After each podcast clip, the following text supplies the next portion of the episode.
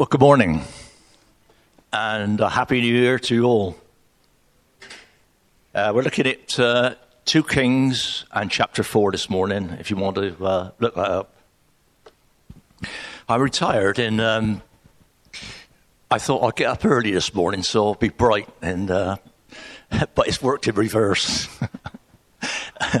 so uh, I, I hope I'll sort of wake up as I go along. Uh, 2 Kings in chapter 4, uh, a story of two women of faith and a man who used the authority of God. The man who used the authority of God is Elisha. And the two women of faith, one rich and one was poor. Two different situations. So, starting with the poor lady, we're looking at 2 Kings chapter 4, and I'm beginning at verse 1. The wife of a man for the company of the prophets cried out to Elisha, Your servant, my husband, is dead, and you know that he revered the Lord. But now his creditor is coming to take my two boys as his slaves.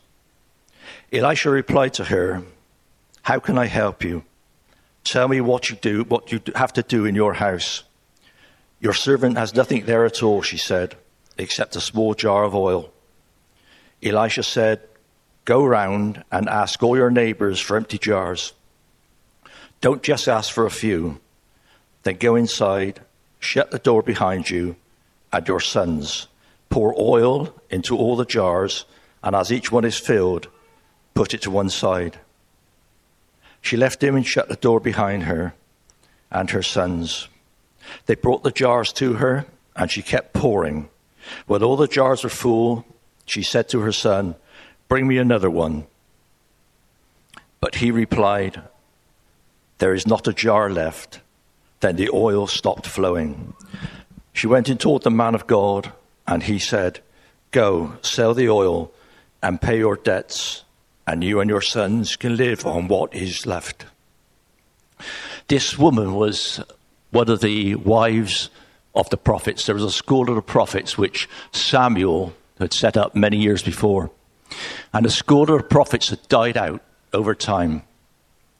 But now Elijah had set up the school of the prophets again. And when he was taken up to heaven, then Elisha took that on. So Elisha is now heading up the school of the prophets. And this lady, her husband had died. She was known to Elisha, but she was in dire straits because she had no money. The school of the prophets lived by faith. Never enough money in the household anyway. But now this woman and her sons were in deep debt. And so she appeals to Elisha. At the moment the woman appeals to Elisha, their creditors are knocking on the door. They're going to take her sons away. They're going to take her sons away to be hired servants. I know what it says here in the translation. But in Israel, no one could be made a slave. Every, every person in Israel, every uh, person of the nation of Israel, would have to go into be a hired servant. So they would go away as a hired servant, just as when uh, Jesus um, said that uh, as the son come back to the father, and the son said, uh, "Make me one of your hired servants." So the, the son, uh, who spent all his money, went away to another land and then came back. He, was he could have been made an hired servant, but the father said, Fine, you are my son. I won't make you an hired servant. And this is exactly the same here uh, within this um, scenario. And what I'm going to do is to read you uh, the law on this because this is important because the translation backing two kings, uh, four kings says slaves. and this is the uh, law uh, of Moses from Leviticus. If any of you, uh, sorry, I'll go through this again, chapter 25 and starting at verse 39 of Leviticus. If any of your fellow Israelites become poor and sell themselves to you, do not make them work as slaves they are to be treated as hired workers or temporary residents among you. They are to work for you until the year of Jubilee. Then they and their children are to be released, and they will go back to their own clans and to their property. And because the Israelites are my servants, whom I brought out of Egypt, they must not be sold as slaves. Do not rule over them ruthlessly, but fear your God. And that, that's the law that uh, this uh, woman was to have to follow. If we look at the year of Jubilee, which this woman's boys would have to go through, uh, if the year of Jubilee was every 50 years, uh, don't get it mixed up with the year of the Sabbath. Um, the Sabbath year is every seven years when the uh, land laid fallow, but the year of Jubilee was every 50 years, so it's seven times seven, uh, 49 plus one year when the trumpet's blown, and then we go into the year of Jubilee. So if this woman's uh, at a time when this uh, she was in trouble, if it was another 30 years to go before the year of Jubilee came around again, then those sons could have been hired servants for 30 years paying off that debt. So this woman was in real, real trouble. So she appeals to Elisha. And Elisha, with the authority of God, he tells this woman to collect every pot that she can possibly find and to go and shut herself behind a door. And this woman has great faith because if she collected seven pots, then that was the measure of her faith. But she collected every possible pot there was in that village. And she goes in behind a door. She takes a small cruse of oil, the only thing that she had left, and she starts to pour. And as the cruse of oil runs out, it's refilled again. And she fills every pot that there possibly is and what she has. And this oil, I believe, was of the highest quality. I believe that she got the highest price for that oil so that she could live well after that. And when Jesus uh, was in Galilee and he went to the marriage feast in Cana, then when he changed water into wine, that wine was of the highest quality. And whatever Jesus does for us is of the highest quality. Salvation is of the highest quality. Heaven is of higher quality. And everything he does to everything that all his children has comes from God, and everything is of the highest quality. So the widow, through her faith, was able to save herself and her sons, and to then go on to have a reasonable living. And that's the faith that this woman had, and that's the authority that Elisha had in being able to say to this woman through the Lord, the word of the Lord, that go and fill those pots. Elisha couldn't fill those pots, he couldn't make that happen. But the Lord did through the word of Elisha. The second woman of faith had an entirely different uh, position. This woman was rich, her husband was rich, her husband had lands, and her husband had servants. She was well off.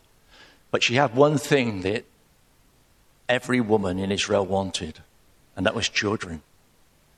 Every time that a, a person or a lady within the land of Israel didn't have children, it was a tragedy for her because the children carried on the family name, the children carried on the inheritance.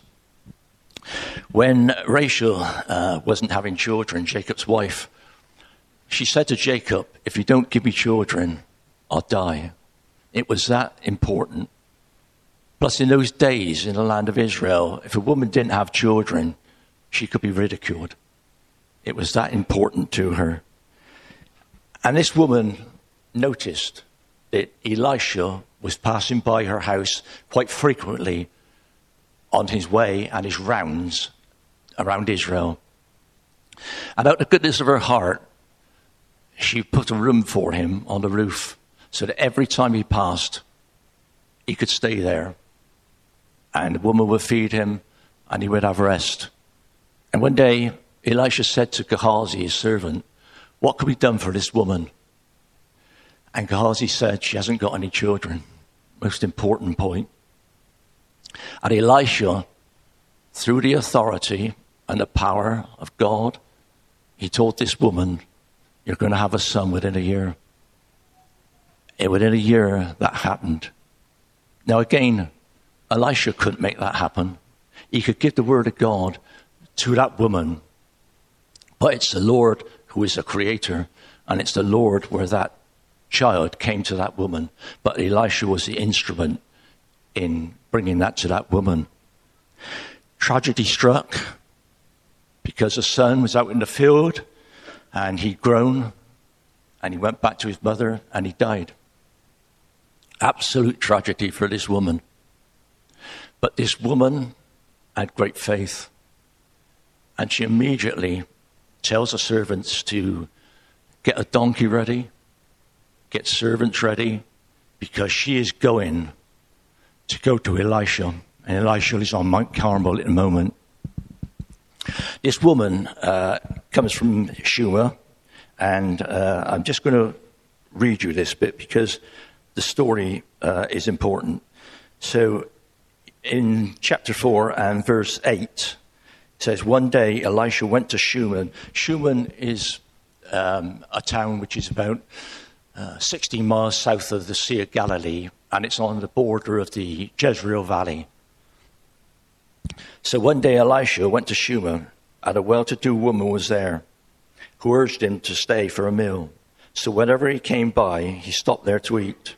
She said to her husband, I know that this man who often comes our way is a holy man of God.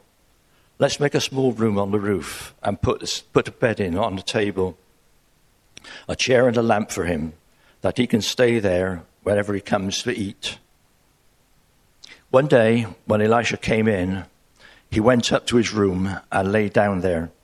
He said to his servant Gehazi, called a Shunammite, uh, Shunammite's called a Shunammite because she comes from the town of Shuma. That's, that's all it means.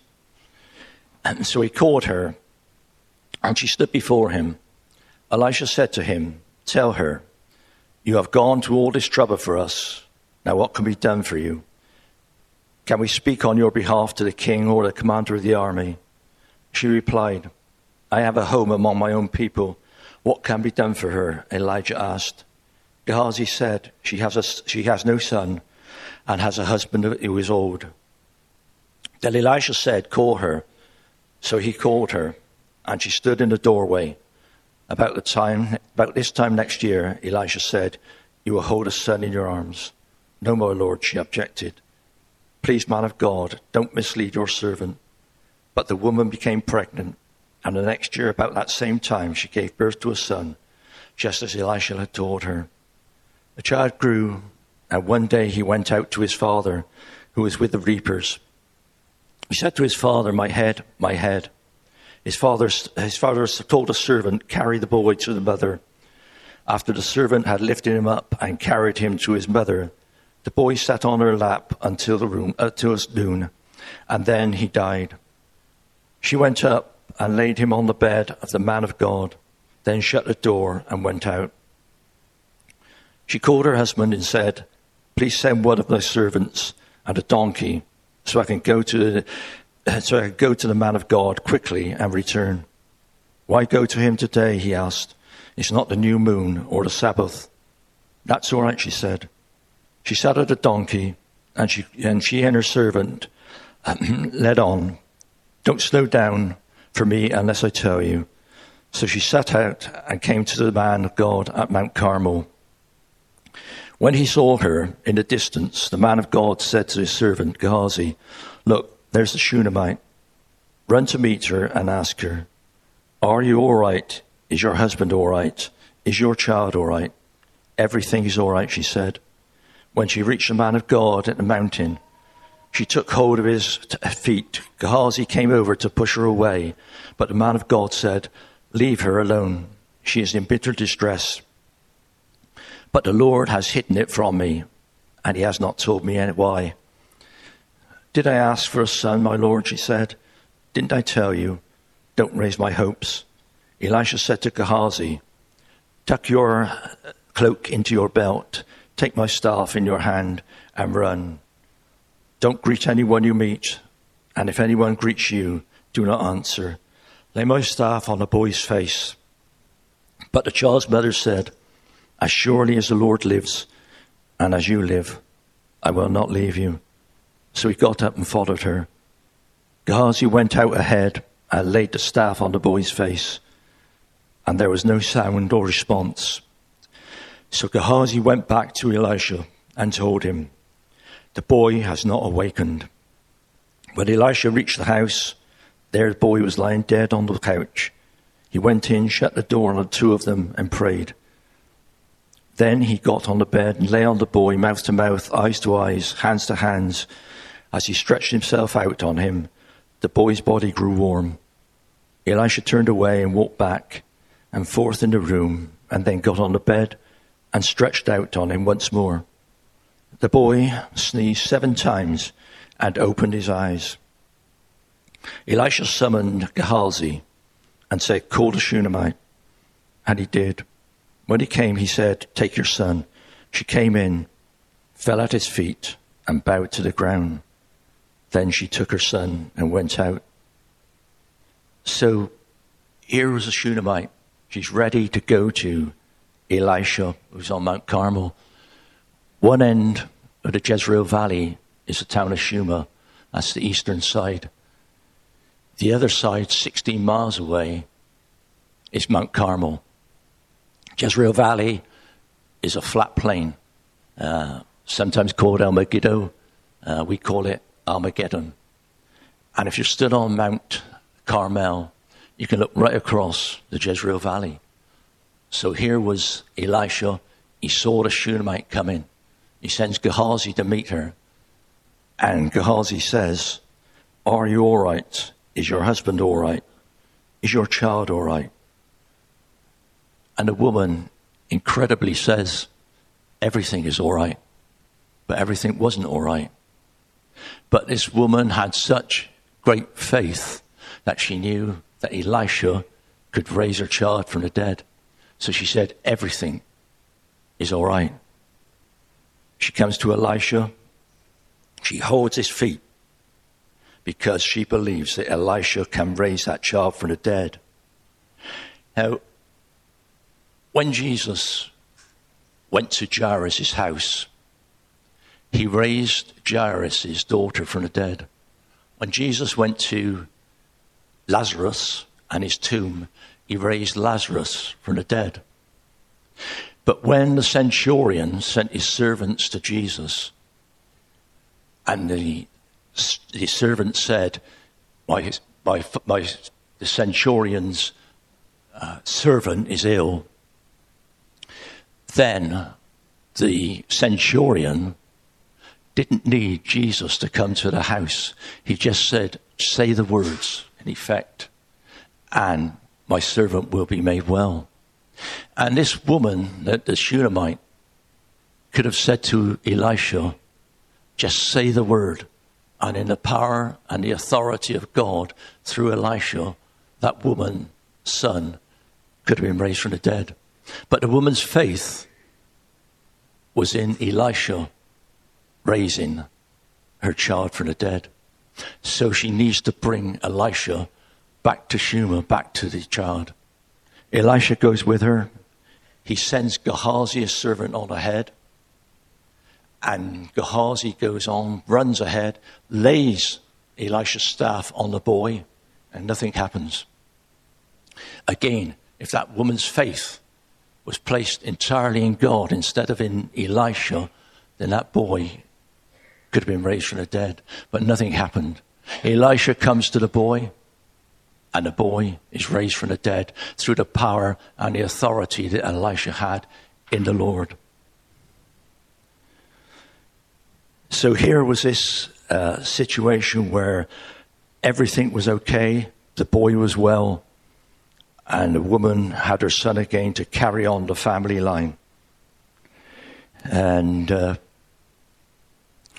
when Elisha, further on in this chapter 4, he comes across the prophets and a school of the prophets, and they're boiling up a pot of stew. And they've collected herbs to put in the stew. But someone accidentally has put poisoned herbs in the stew. And when they tell this to Elisha, Elisha flows flour into that cauldron and makes everything all right. But the flour had nothing to do with making that stew all right. It was the authority and the power of the Lord Jesus through Elisha that made that soup okay. Again, when the company of the prophets are building themselves a new house, and one of the prophets is using an axe which he borrowed, and the axe head flies off as he's using it into the water, into the river.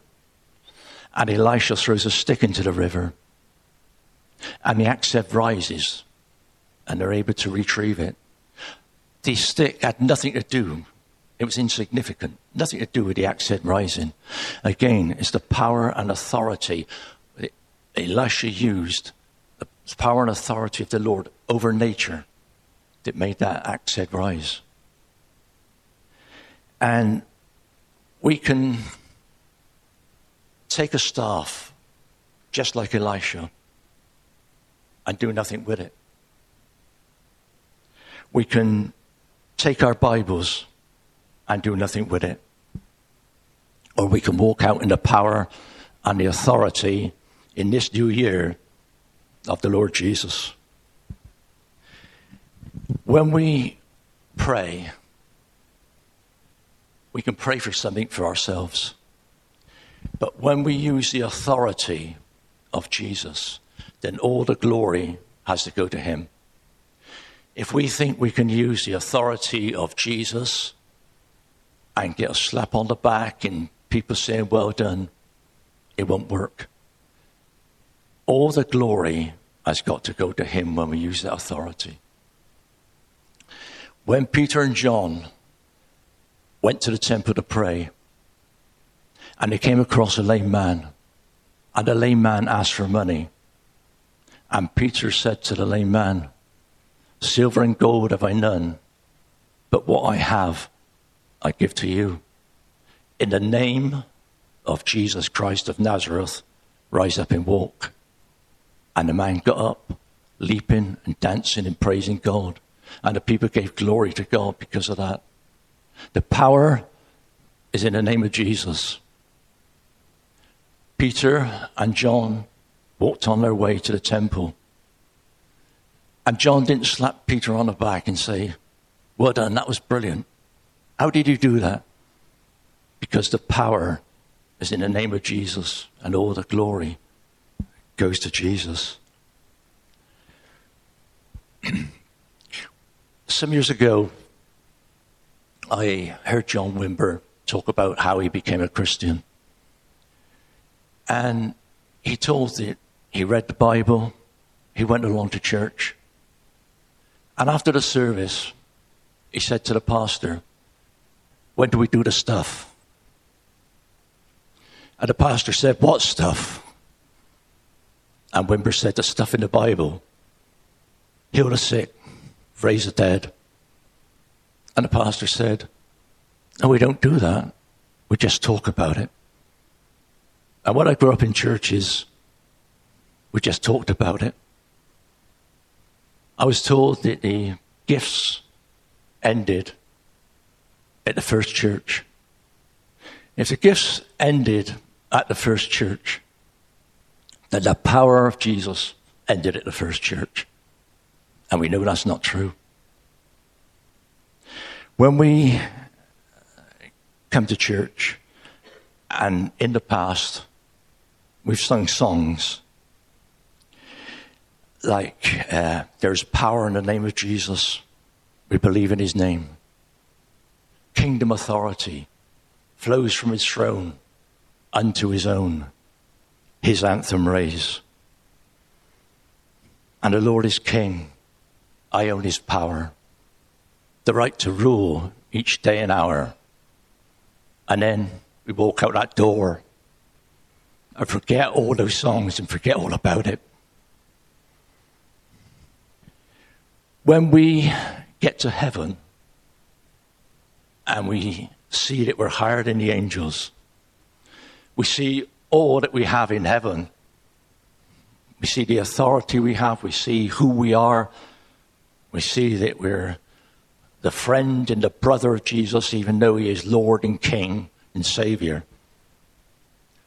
What if Jesus said to us, Why didn't you use my authority when you were on earth? What are you going to say? What if he said to me, Why didn't you use my authority when you were on earth? What am I going to say? Well, I went to church every week. There was a home group in my house. Oh, and I went to the prayer and praise meeting on a Sunday night. But did you use my authority? No. But I preached occasionally, and I did the Q&A every month. But did you use my authority? No. In the third chapter of Luke, we'll find a genealogy of Jesus. In the first chapter of Matthew, we find a genealogy of Jesus. In Matthew's Gospel, in that first chapter, the genealogy runs from Abraham down through to Jesus. In Luke's Gospel, it runs in reverse. It starts with Jesus and it goes back through to Adam. And in verse 38 of chapter 3, it says this Enosh, son of Seth, Seth, son of Adam, Adam, son of God, Adam, son of God. Adam had that communication with the Father. He had a father son relationship. That was before the fall. When the fall came, that relationship was broken. He no longer had that same relationship. In effect, he was orphaned. Going back in Jewish tradition, if the children of a father died, then those children would be considered orphans. If a teacher of the Torah had followers and disciples, those disciples would call the teacher father and the father would consider those disciples as children. When the teacher died, those children would be, those disciples would be considered orphans. And Jesus said, I have come so that you would not be orphaned. In other words, he's going to the cross. He's going to make a way for us to come in to the family of God the Father Almighty we are going to be adopted into God the Father Almighty, and that's what's happened. So we are no longer orphans. We now have God the Father as our spiritual Father.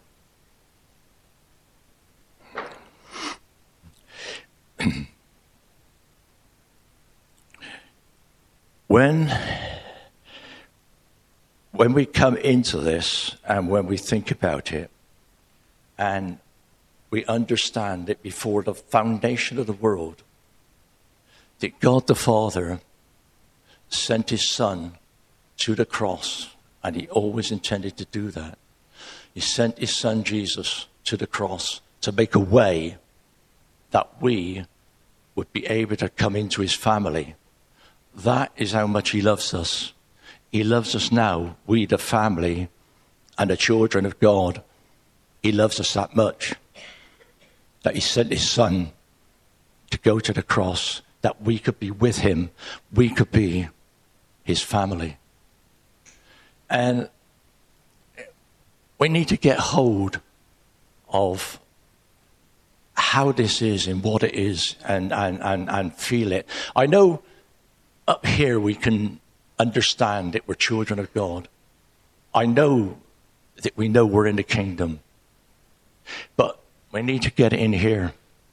We need to fully understand who we are. We need to fully walk in who we are in the kingdom of the Lord Jesus Christ because right now we have the inheritance.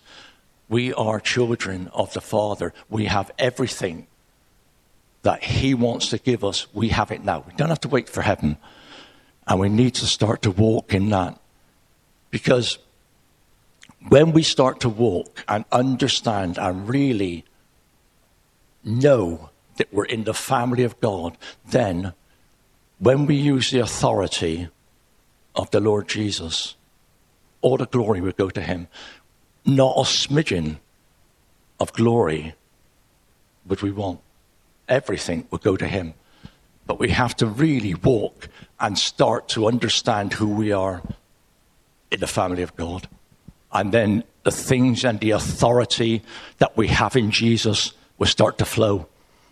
And we will see great things happen. You know, the devil, he knows who we are. He knows we're children of God. He don't want us to understand just who we are in that family. He knows that we can cast out demons. He knows we can heal the sick. He knows we can raise the dead. He don't really want us to do that. So he wants to keep us just in head knowledge, if you like. But what we need to do is walk out in that heart knowledge. In a moment, I'm going to issue a challenge. But before I do, I'm going to tell you a story. If you've been in this church more than 35 years, and I know some of you here have, you may remember a young lady called Kimber Cole. Uh, she wasn't an elder. She wasn't a deacon. She didn't run a home group. She went to Australia where she married a man called Gary Payne. And they set up Set Free International Ministries. They have a place in Sydney to this day where they preach the gospel and where they heal the sick under a healing ministry. Over the years, they set up churches in Uganda, Pakistan, India, Indonesia. They've gone into China and Burma. And every year they go back to India to hold a convention where they bus people in to hear the gospel and to come under a healing ministry. They had a young daughter and she died. And she died in hospital. So that was conclusive. And in the power of the Lord Jesus Christ, they raised her from the dead. Just someone who sat in these seats, like you and me, but who use the authority and the power of the Lord Jesus Christ over death. Now, here's the challenge. As we go out in this new year, let us understand who we are in the family of the Lord Jesus Christ. And let us start to use the authority which He has given Him in His name. You don't have to tell anyone you're doing this. As situations occur, just use the authority of God over those situations in the will of the Father. And let's start to see some results. Now, I know someone who knows all about this, and that's the Holy Spirit. And I'm going to ask him to come now to our hearts and to show us just who we are in the family of God and just how much the Father has love for us in our hearts and to show us and lead us out in this coming year to use the authority of the Lord Jesus. So let's just come before Him.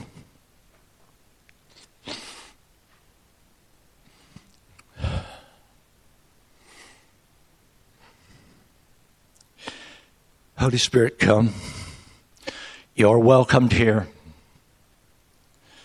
Come amongst us and come to our hearts And in our hearts, Holy Spirit, show us how much love the Father has for us. And Holy Spirit, show us how to walk out in the authority and power of the Lord Jesus Christ in his coming year. Holy Spirit, come.